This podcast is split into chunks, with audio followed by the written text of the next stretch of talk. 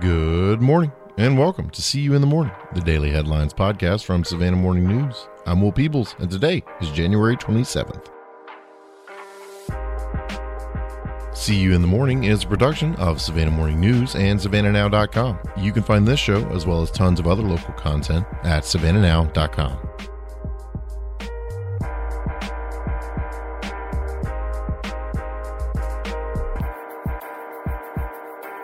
The nonprofit Environment Georgia on Tuesday released its report Renewable Energy 101, which details the 10 major tools universities around the state are using to cut their use of fossil fuels. Categories include recycling, energy efficiency, energy conservation, transportation, and the use of renewable energies like geothermal and solar. The practices can be mixed and matched to help other schools or municipalities transition to 100% clean energy goals. Four Georgia cities, Atlanta, Augusta, Athens, and Clarkston, have already pledged to address climate change by achieving zero emissions by mid century. The idea has been floated in Savannah too. City Council candidates voiced support for it at an October forum. Georgia Southern University is highlighted for its recycling programs. And although recycling isn't always thought of as an energy saving method, they say it's an important piece of the puzzle. In 2018 and 2019, GSU students recycled 214 tons of material.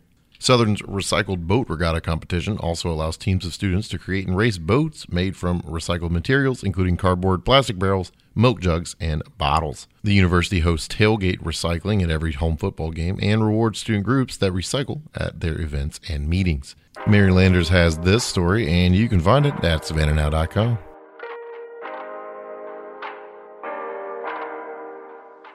The Savannah branch of the NAACP met Sunday at St. Paul CME Church to talk with Police Chief Roy Minter about crime in 2019, as well as department goals and objectives for 2020.